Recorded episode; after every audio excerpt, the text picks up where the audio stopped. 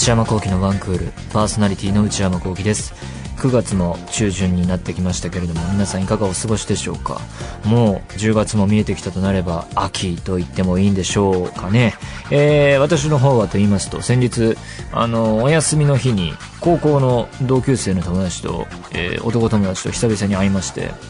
彼はあの日本の会社に入って大学卒業した後に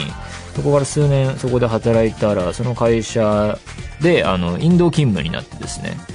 でインドで数年暮らして働いて。で最近、えー、日本に帰国しましてしばらくは日本で働くらしいんですけれども。で彼とは、まあ、高校の時から仲いいんですけど25歳くらいからですかね。その、えー、周辺から今28歳。で彼一つ上なんで、えー、9とかですけどなんかこう背伸び会みたいなのをやっていてですね。えー、普通に遊ぶんじゃなくて、まあ買い物するにせよ、まあご飯食べに行くにせよ、まあそんなね、えー、毎週毎週会って遊ぶわけじゃないから、たまにのことだから、身の丈よりちょっと上のことをやって、なんか新たな世界を感じてみようなコンセプトで、えー、なんかご飯食べに行ったりしてるんですけど、今回もまあその、えー、路線は踏襲しつつですね、まあ久々に会って、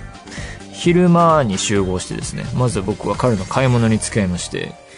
何やらですね、財布と、えー、まあ、仕事に、で、スーツに合うような靴を買うっていうね、え買い物に付き合っていきまして、デパートに行ってですね。で、やっぱりね、ビジネスマンですね、視点が違うなって思ったのが、僕みたいなフラフラした仕事じゃないので、あの、その選び方が、物の選び方が、例えばこう仕事上で、えお付き合いになるお客さんの前で出しても恥ずかしくないとか失礼にならないだとか、えー、あるいはこう会社で何々さんがあこのブランドを使ってるなだとかですね、えー、あるいはその仕事の関係で、えー、ホテルや、えー、レストランに行った時あるいはプライベートかもしれませんが、え、そこで、え、使って恥ずかしくないものだとかなんかねいろいろ視点が違ってですねそういうものの見方もあるのかと思ってびっくりしましたね。で、えー、いろいろ見ていったんですが、で、まずはその、財布が、あの、まとまって置いてあるようなエリアに行って、で、そこで目に留まったのが、素材推しというか、この価格帯でこの革をこの使い方、このレベルのものをしてるものはなかなかないですよみたいな店員さんが勧めていて、まあそのブランドの名前自体はビッグネームじゃないんですけれども、店員さん曰く、いや、これからも展開していくんで、結構流行っていくんじゃないですかねみたいなこと言ってて。で、そういうところ特有の殺しも、まあこれ、なんか彼がこう、あ、これいいなみたいになってるんですかって。そしたら店員さんがすかさず、それ、そちら、その色、あと1点ですね、みたいな、例の殺し文句が入ったりしてですね、あれなんか、いつでも言ってる気がしますよね。あと、あれもその原品ともう在庫1個ぐらいですね、みたいな。その色売れてて、みたいな。なんかそれね、殺し文句でよくありますけど、そんなこんなんで、あ、じゃあまあ、えー、あ、そうかって揺れつついろいろ見てみようっていうんで、まあ、やっぱりこう、背伸び会なので、もう大人だし、ハイブランド系も見てみようっていうね、その違う回行ってみたんですけど、そこで僕が思い出したのが、新聞記事でかなんかで読んだんですけど、今、インスタグラムを中心にして、今はやっぱり、グッチとかバレンシアガが流行ってるらしいよみたいな、あの、こういった情報を入れてですね、なんかこう、世間的にはですね、こう、ロゴを前面に押し出した商品がすごい流行ってるらしくてですね、それをまあインスタグラムに上げるっていうのは、まあ相乗効果みたいなことでそういう商品が多くて、なんかそういうのがブランドの収益を支えているみたいな話を読んだので、そういう情報も入れたんですけどもいやでもその派手なのはビジネス的にみたいなまた例のあのものの見方が出てきてですね、まあ、そういうのを見つつ結局またエリア戻ってその殺し文句のままにですね例の色を買っていたわけですがまあそんな買い物付き合ったりしてなんかその後革靴もなんか買いに行ったりしていてですねなるほどなご職業によってね結構あの買い物スタイルも変わってくるんだなと思いましたね。まあその日はですね、まあ、買い物行ってですねご飯も食べに行きですね、えー、その後なんでか分かんないですけど、なんかホテルのラウンジみたいなところで、なんか甘いものとお茶とかも飲んだりしてですね、その後またもう一杯飲んだりして、ほんとなんか長い時間を共にしましたね。普段やっぱりあの仕事していると業界の人に会うことが多いんでね、違う世界の人と話すといろいろ違うものが見えてきていいですね。そういう意味では、こうやってラジオやってると、リスナーの方々から、えー、メールもらって、こういう仕事してますとかって言って、情報をもらうと、それもまた新たな発見があって、えー、いつも面白いなと思って読ませていただいています。それでは内山講義のワンクール、スタートです。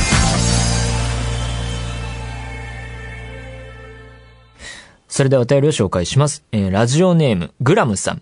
内山さんこんばんは。毎週楽しみに拝聴しています。先日番組の階段のコーナーで取り上げられていた、電車で録音をするおじさんの話題なのですが、ありましたね。あのー、夏限定で怖い話募集するコーナーやってるんですが、その中で、電車に乗っていたら、あの、iPhone だかなんだかの録音モードにしてる人がいて、ちょっと怖かったみたいな、えー、話でしたが、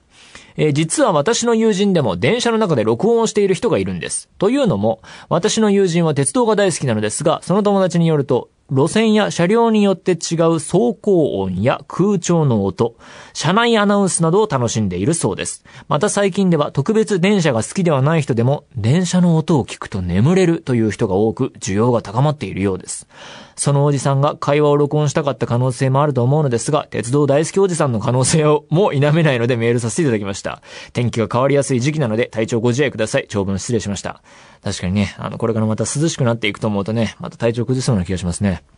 というわけで、えー、怖い話として、えー、紹介したけれども、それは、えー、そういうこう、プライバシーを侵害するつもりではなく、鉄道、電車の音が好きだから録音していたんじゃないか説ね。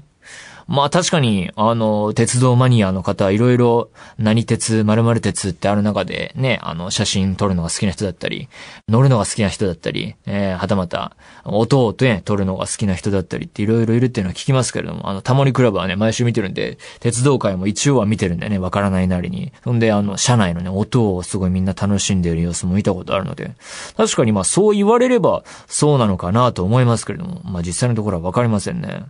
まあでも、見ますね。あの、普段電車乗るときとかに写真撮ってる人とか、あとなんか、すっごい、もうなんかプロが使うようななんかね、あの、ま、大きなマイク持って、電車のその音じゃなくて、そのアナウンスのね、音を取ろうとする人とか。いや、もうだから、ほんといろんな趣味がありますね。それを撮ってどうするの？撮ったところで完結なのか、それを家で聞いて楽しんでいるのか。うん、ちょっと僕にはわからない部分です。えー、いろんな趣味がありますね。ラジオネーム、メルローさん。大学生、東京の方。内山さんこんばんは。酷暑も和らぎ、スズムシが鳴き始める季節になりましたね。確かにスズムシうるさいですね。本当に、風情とかいらないんでうるさいですね。いつも楽しく拝聴しております。突然ですが私は都内の大学3年生で、つい先日インターンシップとしてワイン醸造所で1週間職業体験をしてきました。ほー。取り立てのブドウを作重機に投入し、投入し、投入し、60kg のブドウから1年後にできる一瓶のワインのため、合計2000リットル以上ものブドウジュースを作り発酵させました。ワイン作りへの気合と情熱、ロマンが感じられる良い経験でした。ところで、赤ワインと白ワインの違いは、皮や種を入れて渋みやコクを出すか何も入れないかなのだそうです。はあ、私のおすすめは渋みのコントロールが難しい赤ワインです。内山さんはワインの中では赤ワインと白ワインまたはロゼワインどれがお好みですか？やっぱりキリン本搾りでしょうか？季節の変わり目ですので風邪など召されないようお体ご自愛くださいませ。キリン本搾りっていうのはね、僕があの一番好きな消費量としては一番多い、あの、まあ、ジャンルとしては中杯にあたる、ウォッカベースで炭酸の、えー、そういうお酒と果汁だけが売りの、えー、お酒ですけれども、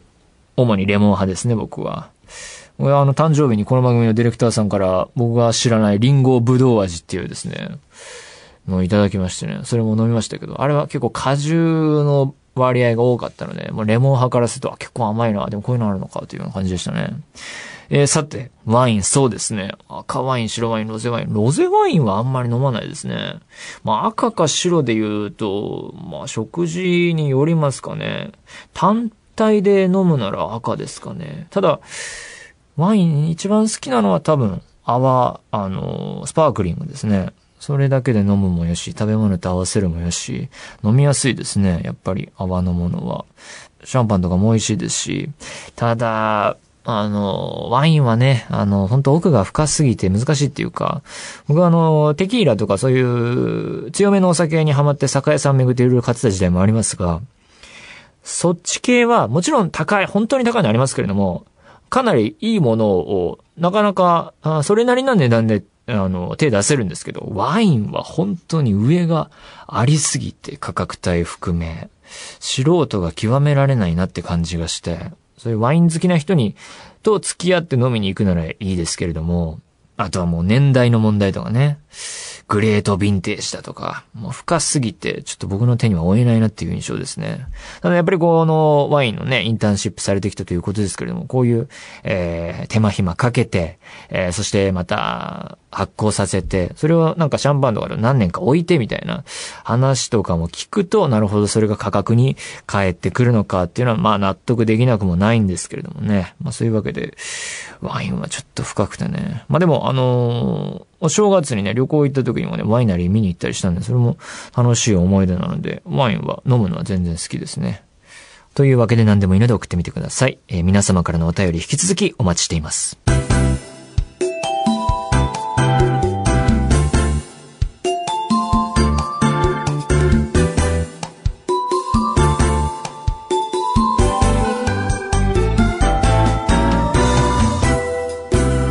内山幸喜のワンクール。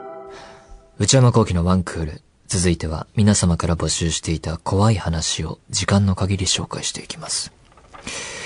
もうね、9月も半ばまで来まして、えー、夏も終わろうと、いや、終わったのかわかりませんけども、やっていきましょうかね。怖いビデオ、僕プライベートでなかなか見れてないので、ちょっとこれから気合入れて見ていこうと思っていますけれども。ラジオネーム、夏美さん、埼玉県の方。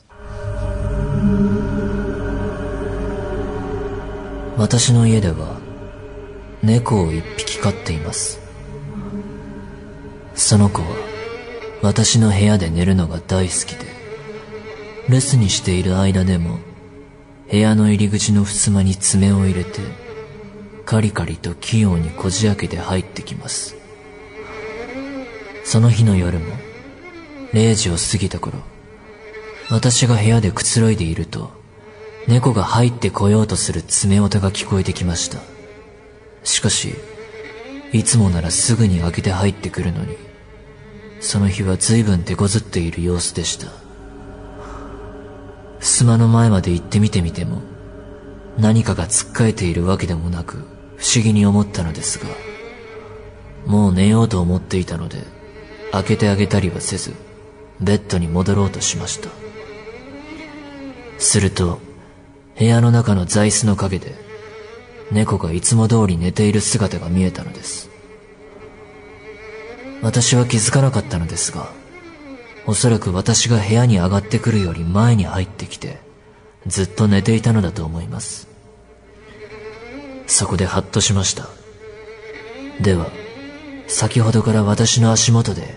部屋に入ってこようと必死に爪を立てているのは、一体何者なのでしょうか？一気に寒気がして、部屋を明るくしたまま、布団に潜り込みました。それから私が睡魔に負けて眠りにつくまでの1時間近い間、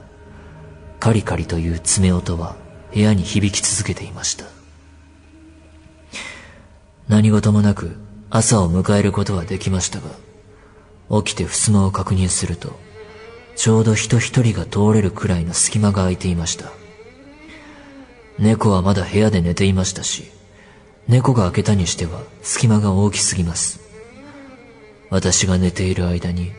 得体の知れない何者かが部屋に入ってきていたのではないかと思うと、怖くてしばらくの間、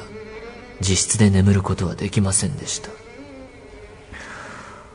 はあ。まあ多分ベッドの下に今いるんじゃないですかね。っていう、まあ、定番の流れのやつありますけども、これどういうことなんでしょうね。えー、猫を飼っていて、部屋で寝るのが大好きで、えー、留守にしている間でもすぐ入ってくると。えー、0時を過ぎた頃、まあ、これ、お一人暮らしなのか、ご実家であるのかとかわかりませんけれども、えー、部屋、12時過ぎに部屋にいたら、えー、カリカリする音が聞こえてきて、ただ、入ってこないと。普段ならすぐ入ってくるのに。で、襖の前まで行ってみても何かが突っかえているわけでもなく、いやでもこれ、どんな部屋の間取りなのかわからないですけど、部屋でくつろいでいて、えー、で、明るくしたままですから照明はある段階で、襖の前まで行く中で、その後に判明する猫がいつも通り寝ている姿が見えないのかっていうのもちょっとよくわかんないですね。座椅子の影、あ、まあ、影。これちゃんとディテールで、それを解消してるのか。座椅子の影で見えなかったけれども、猫はいつも通り寝ていたと。うんで、じゃあ、えー、12時過ぎた頃最初に聞こえた爪音は何だったのか。まあ、それはわかんないですね。何なんでしょうね。幻聴じゃないですかね。どうなんでしょうね。もう、か、もう本当家が、のどかな家で、その、野良猫なりなんなり、友達の猫がすぐ入ってくる、来れる構造なのか、わかりませんね。うん、これはまあ、ちょっと、わからない話ですね。どう、ディテール掘っても、うん。で、えー、起きて確認すると、人一人が通れるくらいの、だからベッドの下にいるんじゃないですかね。えー、わかりません。はい。ラジオネーム、プログラマブルさん。半年ほど前、自宅で一人、テレビを見ていたところ、首にこそばゆい感覚がありました。自分の髪の毛が首に触ったのかしらと特に気に留めなかったのですがその後もさわさわっとこそばゆい感覚があまりに続くので髪をくくろうと思い髪の毛に手をかけましたその瞬間明らかに髪の毛とは違う感触のそれが首に巻きついたのが分かりました。それの正体を一瞬にして理解した私は驚きの声も出せないままとにかく退治しなくてはとそれをつかみ床に投げつけ近くにあったペットボトルで殴りました。やがてそれ15センチ近くあるムカデは動きを止め死骸はトイレに流しました。一体あのムカデはどこから来たのかそしていつから私の髪の毛に潜んでいたのかあのサイズに噛まれていたらと思うとゾッとします。BS ベクトルの違う怖い話です。今でも思い出すと涙が出ます。ムカデね。ムカデ嫌です。ね15センチでしょ。そんなのいます？ムカ、ムカデってそんなに、ええー、どんな、ええー、やだー。まあ、怖い話か。まあ、嫌ですね。首に？え、ちょ、ど、え？どっからどう来たんですかね足から登ってきたとしたら、途中で気づきそうですけどね。か、なんかソファーかなんかに座っていて、ソファー経由で、湯で首とかね。えー、えー、首、髪の毛かと思ったら、えー、やった近くにあったペットボトルで殴りました。はあ、まあ、嫌な話ですね、これは。はい。長いですね、これ。行ってみましょう。ラジオネーム、スターライトさん、宮城県の方。私が小学5年生だったある日の話です。その日、私は2階にある寝室で、寝る前に左足のふくらはぎに痛みを覚えました。どこかにぶつけたということもなく、切ったというわけでもなく、ただただ原因不明な痛みだったのですが、時間もなかなか小学生にとっては遅かったため、寝ることにしました。そして深夜頃、パチッと目が覚めました。ふくらはぎの痛みはまだ続いているままでした。すると、1階から、いつもは2階に声はあまり届かないはずなのに、妙にはっきりとした両親の話し声が聞こえてきました。真っ先に聞こえたのは、おばあさんの息が止まったってよ、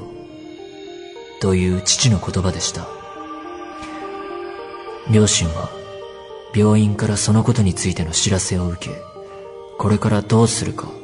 私を連れて行くかを話し合っているようでした。私はそれを聞いて階段を降りていき、おばあちゃん死んじゃったの？と、ダイレクトに聞くのも怖かったので、どうしたの？と両親に状況を確認した後、家族で病院に行くことになり、服を着替え、車で3、40分ほどかかる病院までの道を急ぎました。その間にも痛みは引かないままでした。ようやく病院に着き、車から降りた時には、すでに祖母は亡くなっており、そしていつの間にか、ふくらはぎの痛みも引いていました。これは後から聞いた話なのですが、不思議なことに、生前祖母は左足を事故で怪我していたそうです。これらが偶然に起こるとはなかなか思えなくて、私は祖母が最後に私と会いたかったのではないか、呼び寄せてくれたのではないか、と考えています。はあ。まあこれエピソードの前に文章ついてまして、内山さんはじめまして、人生で初めてラジオ番組にメールを送るので、締まりのない、えー、あ、まとまりのないかな、の文章になってしまうかもしれませんが、ご容赦ください。えとはいえ、私のこの体験は怖いというよりスピリチュアルな体験なのですが、私の体験についての、えー、内山さんの意見を聞いてみたいので、とりあえず送ってみます。意見ね、わかんないですね。うん、まあ基本的にはそういう関連性というのはあんまり考えないタイプですが、科学的ではなかったとしたら、まあ、これ初見で読んだんですけど、読んだ時はまあ、なんて言うんですか、まあ、あのー、まあ、足がつる現象かなと思いましたけどね。ふくらはぎ、寝てる間に水分足りなかったりするとつりますからね。特に運動した人が、まあ、ただ小学5年生なんでね。まあ、小学生のあるかな。まあ、それかなっていう感じですかね。まあ、ただ、こういう、こう亡くなる寸前にみたいなのはね、まあ身近でも聞く話ではあって、私のおばあさんが、えー、僕に、から見て、ひいおばあちゃんが亡くなるときに、その夢だかなんだかに出てきたとかね。まあそういう話は聞きますね。うん。だから、でもそれをこう、どう考えるのかっていうのはね、答えの出ない問題なので、意見と言われたら、やっぱり、えー、釣ったのかなっていうのが僕の意見ですね。これは本当に僕の思うところでありますね。ただまあそういう話は、身の回りにも聞くかなという感じですね。はい。というわけで、引き続き皆様からの怖い話お待ちしています。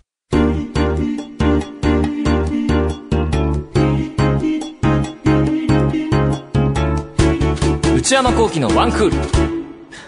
内山さんこれ買いです。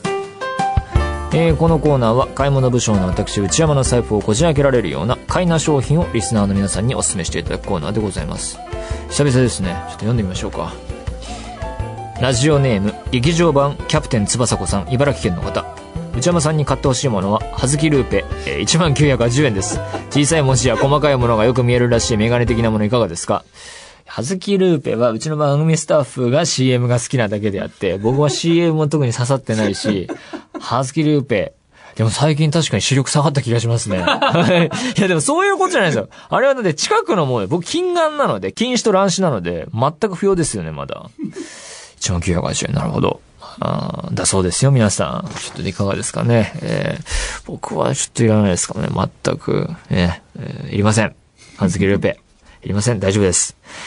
というわけで、えー、引き続き買い物物証の私内山の財布をこじ開けられるような買いな商品を教えてください。以上、内山さんこれ買いですでした。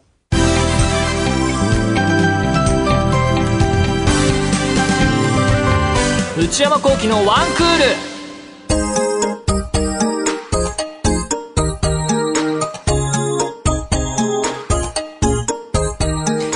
内山幸喜のワンクール、そろそろお別れのお時間です。えー、そうですね、怖い話やってますけれども、皆さんいかがでしょうかね。なんかこう、やっていくと、やっぱいろんなジャンルというか、ほんとなんか、あ、の、皆さん寄せていただいた中で、こう、自分にとっての怖いっていうのは何なのかっていうのが、こう、浮き彫りになっていくとですかね。何僕は何を怖いと思うのかっていうのをね、いろいろ考えますけれども、なんかその、怖いとは、もちろん幽霊っていうと分かりやすいですけど、なんか本当に色々あるなっていうのが分かってきて面白いですね。ありがとうございます。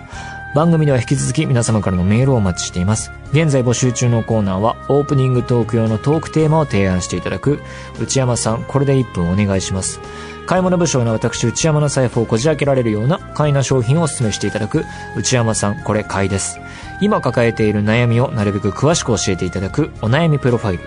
皆様のブルーな思い出をポエムにしていただくブルーポエム。そして、皆さんの身の回りにいるマイペースすぎる人を報告していただく内山さん打ち上げ来ないってよ。他にも最新の流行を少しだけ覗いてみるトレンドハッシュタグ。私が最近見た映画についてただひたすら語るムビログ。そして話題になっているエンターテインメント作品などの普段は表に出ない関係者の方にお話を伺う中の人インタビュー。これらのコーナーで取り上げてほしい商品や作品、人物なども募集中です。また、今月いっぱいまで皆様から怖い話を募集してしています。怖い話、えー、そして実際に体験した話でも結構ですし、えー、創作、作り話でも構いません。ただ創作の場合は、そうであることを、えー、ちゃんと書いてください。すべてのメールはこちらのアドレスへお願いいたします。one.joqr.net one.joqr.net 番組公式ツイッターアカウントは、アットマーク、one, アンダーバー、joqr です。こちらもぜひチェックしてみてください。えー、ポッドキャストも配信中です。更新時間は毎週金曜日のお昼12時予定です。それではまた来週、さようなら。